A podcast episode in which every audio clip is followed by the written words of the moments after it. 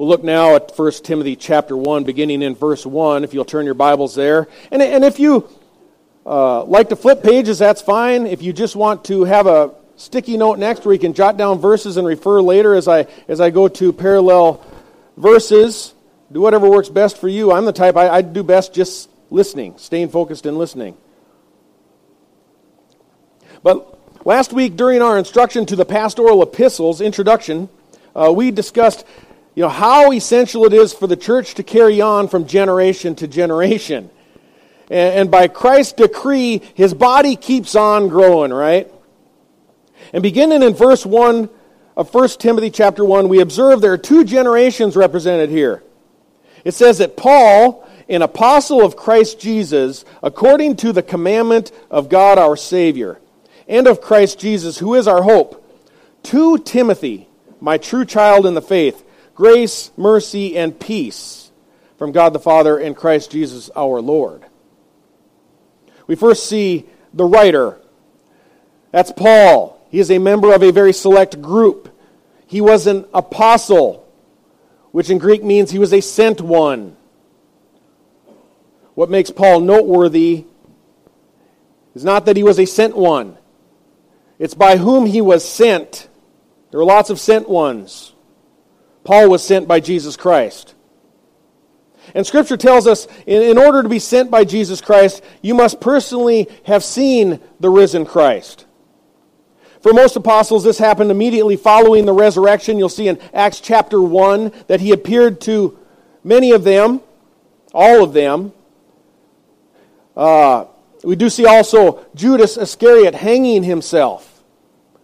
In Acts chapter 1, Peter declared because of that, it is necessary that of the men who have accompanied us all of this time, meaning during the ministry, that the Lord Jesus went in and out among us, beginning with the baptism of John until the day that Jesus was taken up from us. One of these must become a witness with us of his resurrection. So we see a true apostle must be an eyewitness of Christ's resurrection. This is entirely consistent with what we hear from Paul when defending his apostleship against false teachers in 1 Corinthians chapter 9 saying, "Am I not an apostle? Have I not seen the Lord?" The answer is a resounding yes.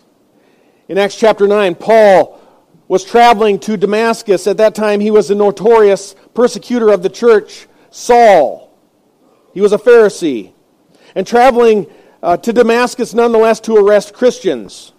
And it happened that light flashed from heaven, and falling to the ground, Paul heard a voice saying, Saul, Saul, why are you persecuting me? And Paul said, Who are you, Lord? And the voice responded, I am Jesus who you are persecuting.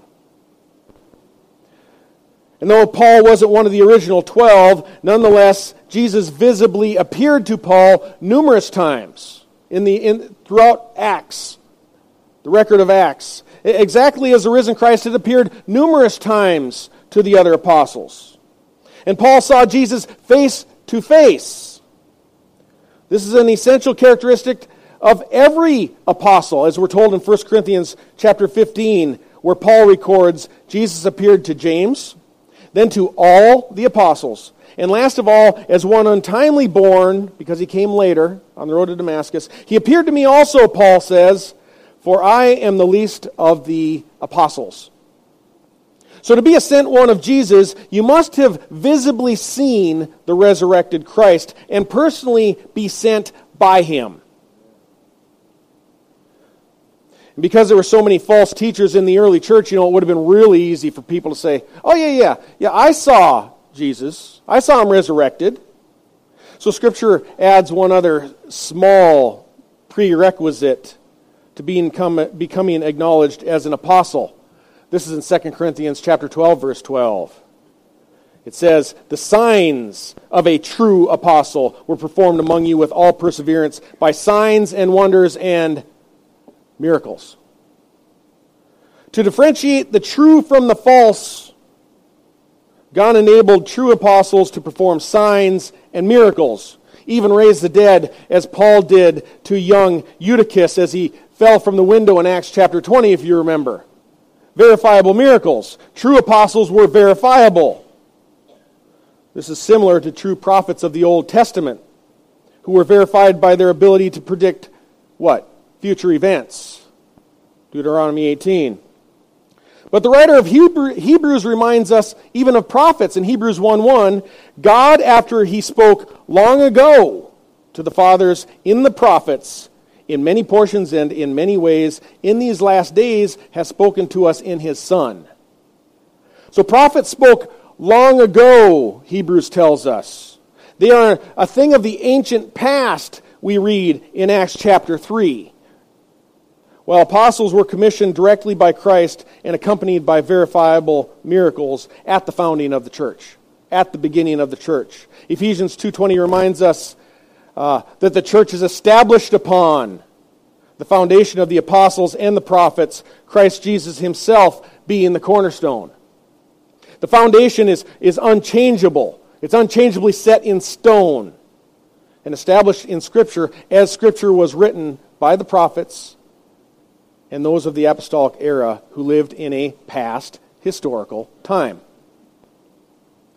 Here's the primary takeaway I want you to observe with this the office of apostle and prophet are now closed.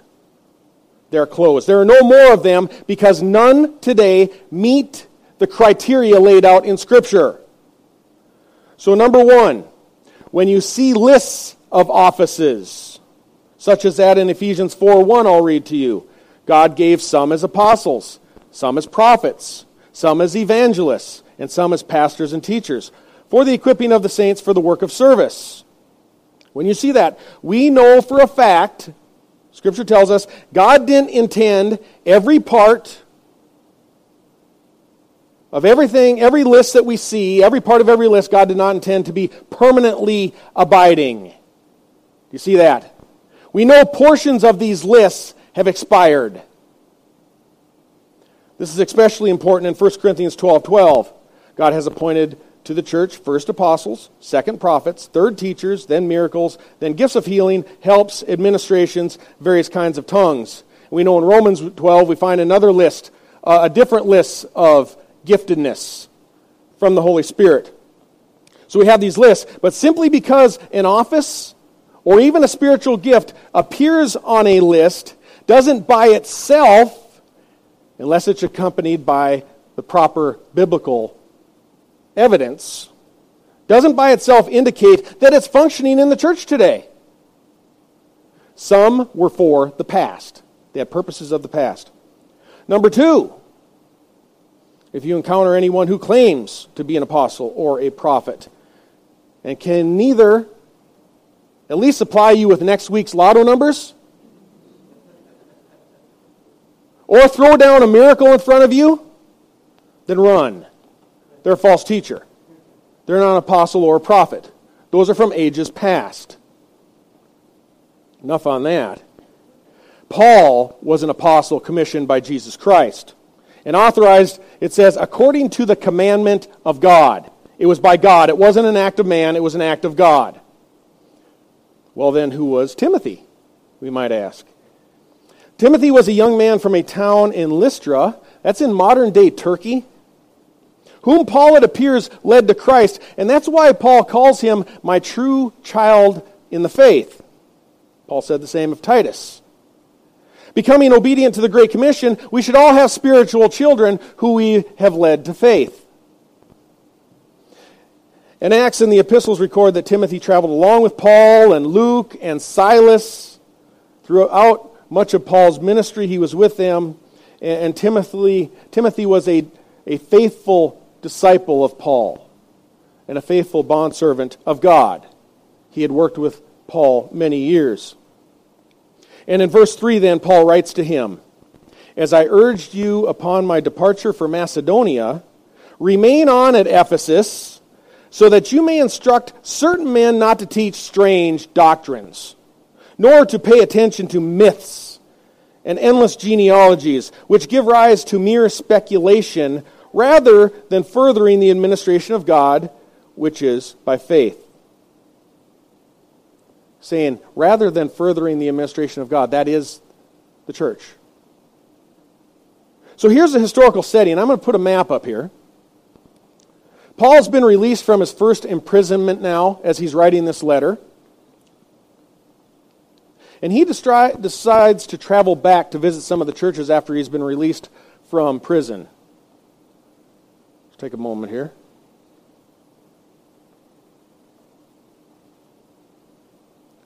Are we all right with the map? He's bringing it up. It's coming. So Paul's released from prison. Look at, look at the historical background here. And he's, he's thinking now, I'm going to go back to these churches that I've helped found, encourage them in the faith. He wants to travel back and see how things are going. And, and Paul becomes especially concerned about Ephesus. Because if you remember in Acts chapter 20, uh, he told the elders there that he knew after his departure that savage wolves were going to come in, not sparing the flock. Remember that? So he's traveling back. We can see here there's a map of, of where he likely traveled. Got this out of a commentary by Swindoll. And, and he started in Rome. That's when he's released from prison. Probably stopped at the island of Crete. Then went up to Miletus, and you see uh, Ephesus there, on to Troas, and then over into Macedonia, probably down to Corinth. So for, for the church, Ephesus was a very challenging environment. I'm going to leave this up there for a moment so you can follow along. Can't see it? This is kind of important. Got it? So, for the church, Ephesus was a challenging environment. Um, it was a very prosperous Mediterranean port city.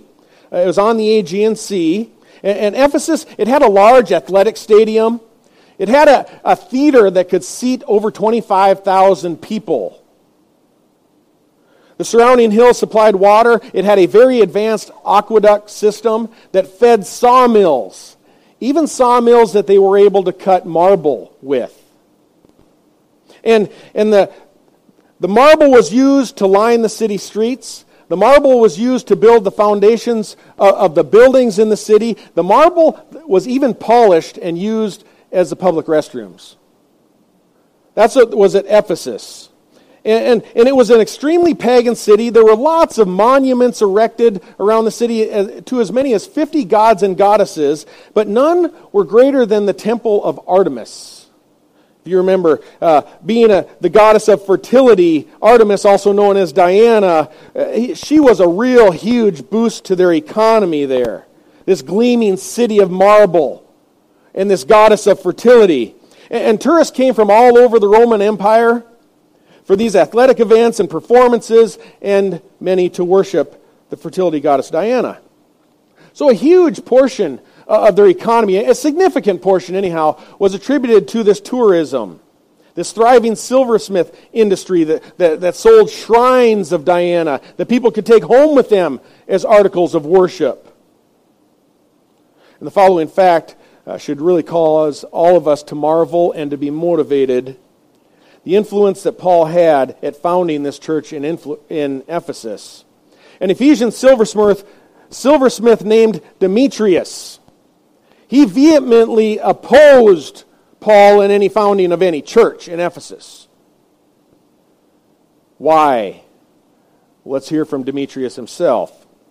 He says in Acts 19, verse 25, Demetrius gathered together with the workmen of similar trades and said, Men, you know that our prosperity depends on this business.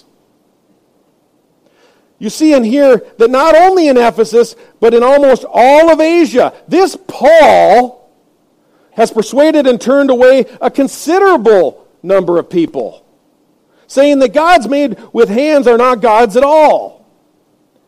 Then he says this Not only is there danger that this trade of ours would fall into disrepute, but also that the temple of the great goddess Artemis would be regarded as worthless and that she whom all of Asia and the world worship will even be dethroned from her magnificence. The prosperity, the tourism was threatened. And you wonder why uh, Christians are so often resented from segments of our society. that thrive on paganism and idolatry. It's because we threaten their prosperity. The gospel threatens their prosperity. So, Ephesus, it was hostile from the beginning. It was a hostile location. And now, years later, Paul and Timothy, they circle back on to Ephesus. The church is still under assault at this time. False teachers had crept in. We'll find later in this chapter that it was necessary for Paul to step in and expel from the church Hymenaeus and Alexander. Chapter 1. And, and the false teaching of Hymenaeus, Paul indicates in 2 Timothy, that spread like gangrene. It was an infection eating away at the body, at the flesh of Christ. And everyone in Paul's day would have recognized that there's only one way to get rid of gangrene. You had to cut it out from, remove it from the body. And either uh, the elders that were at Ephesus at this time that he had left back in Acts 20, either they're unable or unwilling to deal with these offenders. So Paul steps in and removes them. But after a period of time now, Ephesus, uh, in Ephesus, Paul says, uh, I got to go on. I've got to move on. There are other churches out there. And he resumes his journey to Macedonia across the Aegean Sea there. And Thessalonica is over there. Other cities, he was going to strengthen their churches. And at the time of this letter, we believe Paul is writing from Corinth. He's probably made it that far. And though Paul must, must proceed, his reminder to Timothy in verse 3 is to remain on. You remain on. This is probably supposed to be a quick tour for Paul to go around these cities and check in on them. Biblical evidence tells us that he left his cloak and his books and his parchments in Troas, right there north of Ephesus before going on into Macedonia. So he w- left his winter clothes so he wouldn't have to carry along with him to go over and travel quickly to the other cities. But at some point, he didn't make it back. He was arrested. And, and in writing from prison in 2 Timothy chapter 4, verse 12, Paul warns, you know, the end is near. Time is running out. He probably at this time had months left to live at the most. And he wants to see Timothy one more time. And he writes, saying, Tychicus I have sent to Ephesus. When you come, come with you, when you come, bring the cloak which I left with, at Troas with Carpus, a man named Carpus. Bring that cloak with, and the books, and especially the parchments, Paul says to Timothy in verse 21 make every effort to come before winter. So Paul becomes imprisoned. Ephesus remains a battleground. So Paul calls for Timothy, uh, who was acting as an elder. He Says, Come to me, but not without first sending faithful Tychicus to replace him. First, we're going to have a replacement of Timothy before he leaves. And, we discovered last fall as we went through 1 John that even later on, John comes in and sets up in, as an elder in Ephesus. We have a very difficult city here. Apostle John even has to come in and shore it up. You take the map down. Thank you. So, what is the problem? What is the problem? Why the need for such heavy reinforcements all the time? What is such a threat to the local church in Ephesus? The threat was that men were teaching strange doctrines. Strange doctrine. That's the threat. And it spread like gangrene. And verse 4 says uh, they include things like genealogies and fables. The teachers were just making stuff up. It also tells us that myths, these myths just added to speculation. They did not further the administration of God, which is by faith. They didn't further the church. Myths hindered the church. They caused speculation. One of these myths we learn in 2 Timothy chapter 2:18 was that the final resurrection had already taken place. That report was spread by Hymenaeus. That the final resurrection, it's already taken place.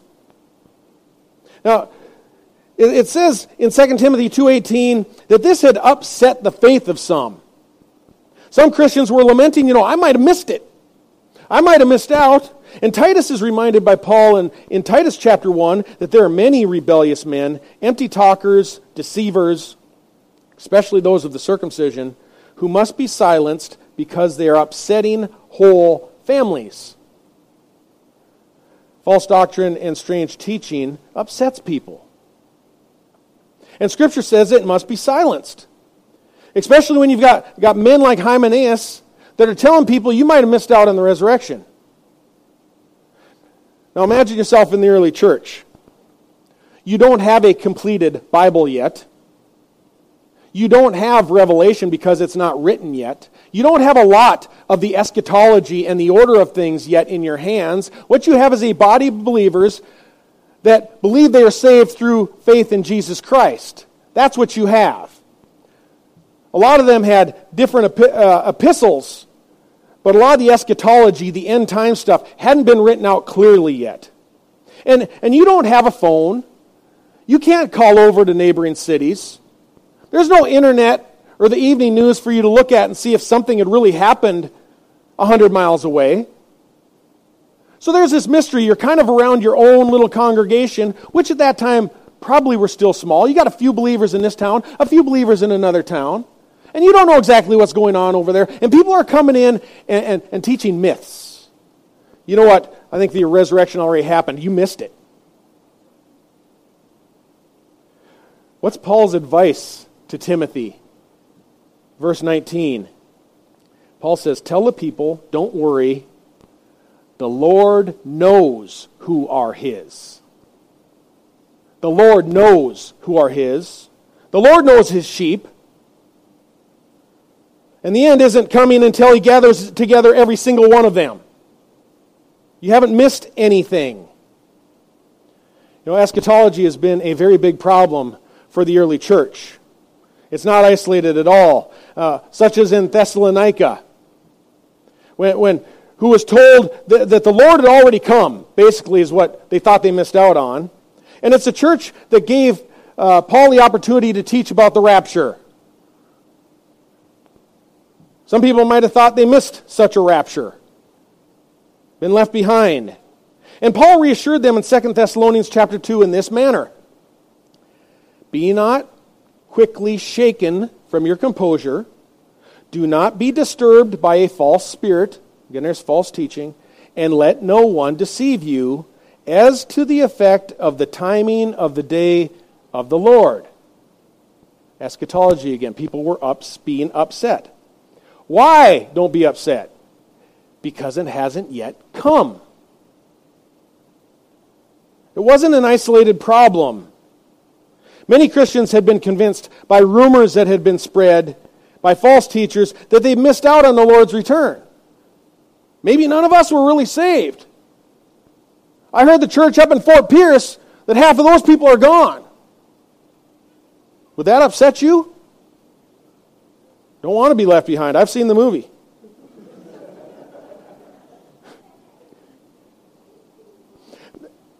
This is upsetting a whole lot of folks because they knew that Christ was their only hope. That's the only hope. If you miss out on that, you've got nothing.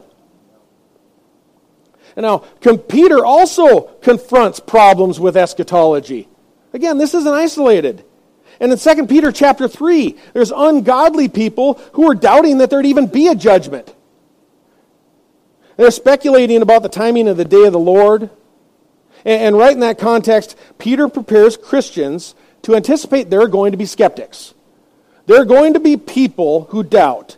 And, he, and he's writing uh, in chapter 3 that in the last days, you know, ungodly people will be mocking. That's what Peter says. They'll be following their lusts, they'll be flaunting their lusts, and they will be saying, Where is his coming? That's what they're saying. Where is his coming? Hear that today. You witness to people, huh? Where's this coming? And do you remember what Peter uses as an illustration? Peter uses the flood. Peter especially liked using Noah in 1 Peter and 2 Peter. And, today is exactly like Noah. People mocked the delay of judgment with Noah for 120 years as God was building that ark. People were mocking outside, the ungodly people. And, God is building this ark using Noah as a servant to safely carry away his people. And, and writing to Christians, Peter identifies them as called by God, the chosen. This is who Peter is writing to, those who are called by God and chosen. Peter essentially tells them don't be distracted by these myths and this empty chatter of godless people. Keep on building the ark. Back in 1 Peter chapter 3, Peter used Noah as an example of faith. And just as the ancient Noah, who was saved by, from judgment through the wooden ark, Christians are today waving people into the ark. And the ark is Christ. The salvation is in Christ, in his body, in the church. And Peter says, just keep on building it. Don't worry about the end time stuff. None of Christ, he, he says to them, none of Christ's beloved are going to be left behind. Don't worry about that. No one's going to be left behind. When, when the rapture does occur, nobody's going to be left behind. None of God's chosen.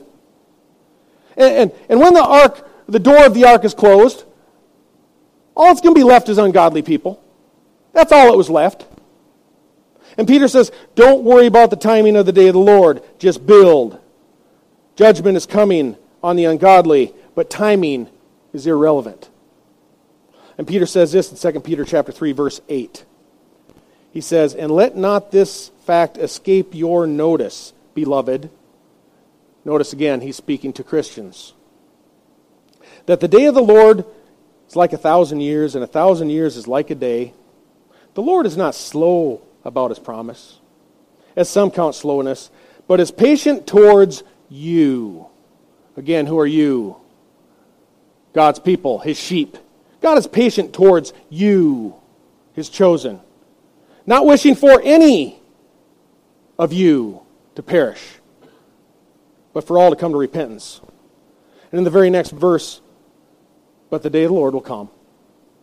But the day of the Lord will come.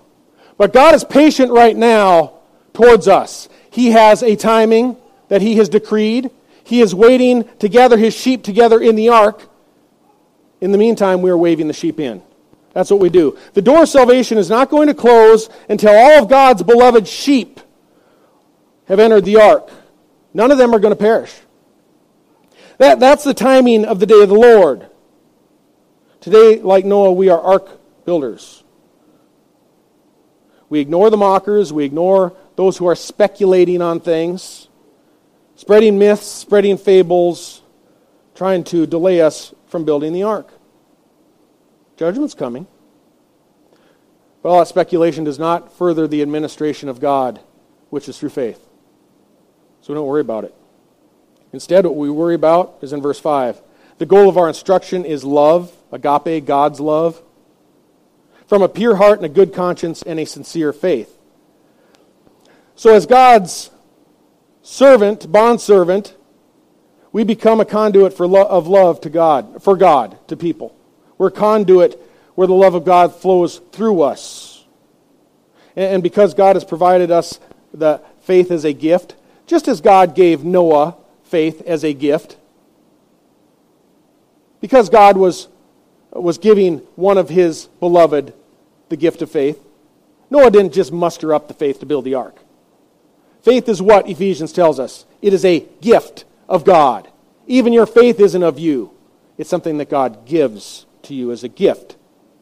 And the loving thing to do for us is to tell people to get in the ark. So the love of God is flowing through us from a sincere heart, a sincere faith. We love people and guide them towards salvation. Love in God's terms does not mean you just tolerate every empty sin out there. We all struggle with sin. But love in the Bible is not defined as just putting up with every type of sin everywhere, just flaunting it. So uh, we wave the sheep into the ark. None of them are going to perish. And, and God's love is working through us. We're witnessing to people. We're preaching to people. We're holding signs on the street corner in Gatlin and out in Floresta, and we're waving people in. We're giving out tracts. And there's going to be mockers that are going to tell us, hey, that judgment? Where's that coming? I haven't seen it. The day of the Lord is coming, Peter writes. So we find one of the chief reasons that elders are given to the church, leaders are given to the church, and, and we discover in, in this first opening statement to Timothy, one of the main reasons is to keep focused, keep all of us focused on kingdom building, and to stifle distractions. Stifle distractions. That's currently Timothy's role Verse 3 says, Timothy, instruct certain men not to teach strange doctrines. And the term here, instruct, it's a very authoritative word. The ESV uses the term charge. The NIV, I think, uses the term command. You command them. Chuck Swindoll says, and I quote, command or order better captures the authoritative nuance of the Greek verb. Paul expected the pastor to use his authority to forbid two specific distractions from the gospel theological innovation and appealing to myths and genealogies for authority. Unquote. So, the first requirement of a pastor, revealed in our pastoral epistles, must be willing and vigilant to forbid strange doctrines. They upset people. And at the same time, he must be able to teach sound doctrine from a sincere faith. And Paul writes Titus, giving the same identical requirement for pastors in Titus chapter 1 verse 9. He says, "The elder must be able to both exhort in sound doctrine and to refute those who contradict, for there are many rebellious men, empty talkers and deceivers who must be silenced because they are upsetting whole families." Telling Titus the same thing. And in verse 6, we find that there's another serious problem that needs immediate attention. Instead of focusing on building the ark, and the responsibility of loving from a pure heart and a good conscience and a sincere faith, it says that some men, straying from these, have turned aside to fruitless discussion, wanting to be teachers of the law, even though they do not understand either what they are saying or the matters about which they make confident assertions. Yet they're teaching the law. You know, we don't have a lot of problem with that in this church. We, we don't see a lot of legalistic Judaizers come into this church uh, because Scripture's taught us that nobody acts as our judge in regard to uh, dietary laws or to a feast, feast or to a Sabbath day or a new moon or a festival. Because we realize these things, according to Colossians chapter 2, they were things that were a mere shadow of what is to come. A shadow of the substance that belongs to Christ. They were a precursor. They were a reflection of what was going to be experienced in Christ. So we quickly dismiss it when people say, you know what, you need to start following those dietary laws, those Judaistic, dietary laws. Or you need to start celebrating the feasts. Even adhering to a particular Sabbath day. No. Christians, under, Christians understand that Christ is our Sabbath rest and we rest from the law. It was a yoke that neither Peter or the apostles or even their forefathers could bear. Why would we want to take it on our shoulders? Yet all over the place, you got people trying to hoist it on other people's shoulders. An increasing segment of our society is being drawn into this. You will see a lot of messianic Christians, they call themselves, or Sabbatarians. And they're deceived in the false teaching that, that once you become a Christian, now it is your goal to become a Jew. Essentially, you're supposed to act Jewish. Where have we heard this before? In Paul's writing in Scripture to the Galatians, to the Colossians. This is the same thing hashed over and over again. And these Judaizers preach law keeping. And to differing degrees today, um, some of them claim you can't be a genuine Christian without having a sincere desire to return to the law. It's legalism. And just as men in verse 6, uh, they assert all kinds of bizarre doctrines today, they make no sense. I've watched some of them on YouTube. They don't even understand what they're teaching, and they don't teach grace. Yet they proclaim it with confidence, confidently. This is how it's going to be. Yet it doesn't come from Scripture. And, and people believe them. And, and Jewish legalism is exactly what Peter preached against in our, in our uh, scripture reading earlier from chapter 15 in Acts. And it can't be reconciled to Scripture. We are not here to keep the Mosaic law. That's not what the law was designed for. Actually, it'll be next week when we will discuss what the law is for. Scripture is going to tell us. But it was never provided as a step ladder to work yourself up to God. And our church doesn't really suffer from Jewish legalism. We do suffer from legalism. Every church suffer, suffers from legalism. You and I suffer from legalism. And, and legalism is when you and I, we formulate codes of conduct that are not explicitly given in the Bible, can't even reasonably be defended in the Bible, and they're instead just our personal preferences but these preferences make us feel very good about ourselves. We make up a law. And, and, there's nothing we, pre, we proud people like better than to force others to conform exactly to us, right? Just want everybody to look like us. And, and that's legalism. And usually it's in regard to the type of music you listen to, or, or the type of worship you have, or worse yet, those evil motion picture shows. And the legalist says, I want you to look like and behave just like me. Because I think I'm what Christ would want you to look like. That was the mindset with the people that Timothy was dealing with, except they were trying to point people to the law. We're trying to point people to our own laws. And, and because I, I think I'm Christ what is what you should look like, Christ is what you'd want excuse me, Christ is what, uh, messed up here, lost my place. Um, because I think that I'm exactly what Christ would want you to look like, I think you should wear my hair. I think you should uh, wear my dress, and, and I've got this stack of pilgrim dresses from my closet that are all sized up for all the people that I want to make my disciples, and I want you to dress like me. I want you to do my hair just like me and I'm going to re- replicate me in you. That's what the legalist says. At its heart, it's pride, and it indoctrinates personal preferences. Just a couple examples, and I'm going to wrap up. One of our elders at my previous church went on a mission trip to Russia. And uh, he witnessed to and experienced a woman being saved. And, and in an attempt to find her a church, he went to what, if I, if I remember, they called it a Baptist church, but I think it looked much more like an Eastern Orthodox or Russian Orthodox church, actually, because that's such a huge influence there. And he took her to the door, and the pastor said, She can't come in here. My friend Warren said, Why? And the pastor turned to her and said, She's wearing makeup. She's of the world. She can't come in here. Love what my friend Warren said to her. You can't do that. You're not her Holy Spirit. We are usurping the Holy Spirit when we enforce our preferences to make people look more like us. Rather than the Holy Spirit using Scripture to make a person look more like Christ. Another one years ago, you'll like this. This comes in all forms. We're all guilty. Ah, I'm guilty too. Jerry, I want you to look just like me.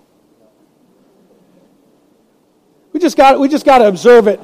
We just got to observe it so we know. And and years ago, when Rita and I had first gotten saved, and uh, we were really excited about serving Christ, we wanted to jump in both feet, and, and we found a small little church where one of the matriarchs there, just out of the blue, she found it her place to inform all the women that when it comes to swimwear, a one piece is okay, but a two piece is sin. I wasn't even that far along in the Lord, but I knew that was baloney. And, and first, I was pretty certain that the Bible itself didn't speak about swimwear. I, I could gather this myself as a new Christian. And secondly, I had been of the world for over three decades at that time. And I knew from experience that there's some two piece swimwear that is relatively conservative. And there's other one piece swimwear that is outright sin. So it doesn't even pass the sniff test. So, her legalism didn't, didn't pass with us, and we said, no thank you. Rita handed her back her theoretical pilgrim dress. Said, put it right back. I don't know what it was. No one had ever seen anyone wear a swimsuit around there. So I don't know why she found it her role to make sure she told people that. And the result, we went and found a Bible believing Christian church that was a little less judgmental, and we invested our time, our talent, and our treasure into the work that was going on there. Here's the question for us all to consider, myself included Is God more offended with makeup in Russia than he is here? No. And is God more concerned with a one piece swimwear here than he is of a converted Christian in the jungle somewhere that wears a bikini every day all the time? Is God that concerned? No. Modesty is a cultural relative. And we're going to talk about how we achieve modesty and appropriate dress in chapter 2. We'll go there. And we'll explain why Christians should dress to the modest side of the cultural norm. Norm being the language there, normal. But we dress to the modest side of the cultural norm. But no, no guest comes who comes through the door, especially if they're a new believer or possibly being interested in, in Christ and hear about Christ, none of them want to be forced to dress like a pilgrim. They instinctively know when we're being legalistic. And they'll go elsewhere. Did that lady that, that was driving us away from that small church with her personal preferences, did that permit her the opportunity to speak into Rita's life and to guide her? Speak God's word to her Did she have that chance to talk to her about what the Word said? Rita really wasn't dressing immodest. This other woman was just going to make sure that nobody ever went there. Most of us know what modest is. No, the woman never got to be a part of Rita's life, never got to make a disciple, and I anticipate that there's about the same number of people over there today as there was then, about 30. That many years ago. No one goes in, everybody turns around and goes back out. And was she given the opportunity to be a credible influence to speak into the lives of the next generation instead of driving the next generation away. Legalism is why so many churches in America are turning gray and dying. I'm glad we have the mix of races, of ages, of grandparents, and families and children as we do here. It is a blessing that a lot of congregations do not experience but it is the Holy Spirit's sovereign ministry to save. On non sin issues, which are just preferences, it's the Holy Spirit's responsibility to sanctify as the word is preached. When there's an obvious sin that might cause harm to an individual or cause harm to the church itself, it might be leaven. We'll find later on in Timothy that uh, it's the responsibility of the elders to address, address it. We'll address it. And we'll talk more about how that looks later in 1 Timothy. In the meantime, next week, we're going to look at the purpose of the law. Let's pray.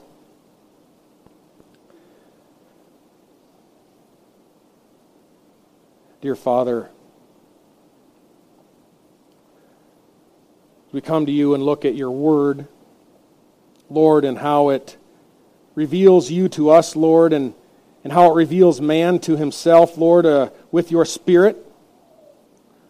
Lord, that uh, we're,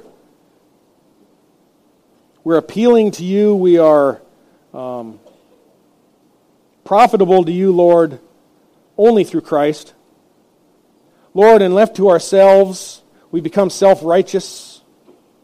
These legalistic people that Timothy met in that day Lord, uh, not so much different than ourselves, just a different list.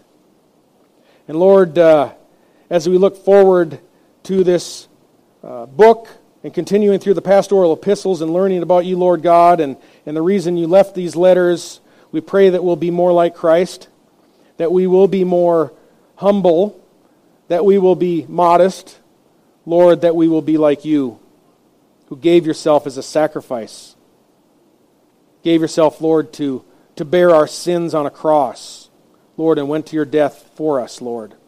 Help us to be like that. Help us to be sacrificial like you, as, as uh, the girl sang earlier. Lord, help us to be loving when our nature, our sin nature that remains, Lord, causes us to be coarse. Lord, help us be wise. Wise in you, wise about the times. As, as we hear distractions from the ungodly, Lord, that are distracting people away from the ark and say, don't go in there. Help us to be wise, Lord, to focus on you and proclaiming your word, telling others about you, Lord, and your salvation, and waving them in, waving them in, Lord God, so that they too might receive your gift. Lord, thank you for today. Thank you for the blessings you give us. And we thank you in the name of Jesus Christ. Amen. If you are a new or relatively new visitor, I'd like to meet you. I'm going to stand right here at the front. If you need to hear more about Christ, need to be saved from your sins, I'll be right here.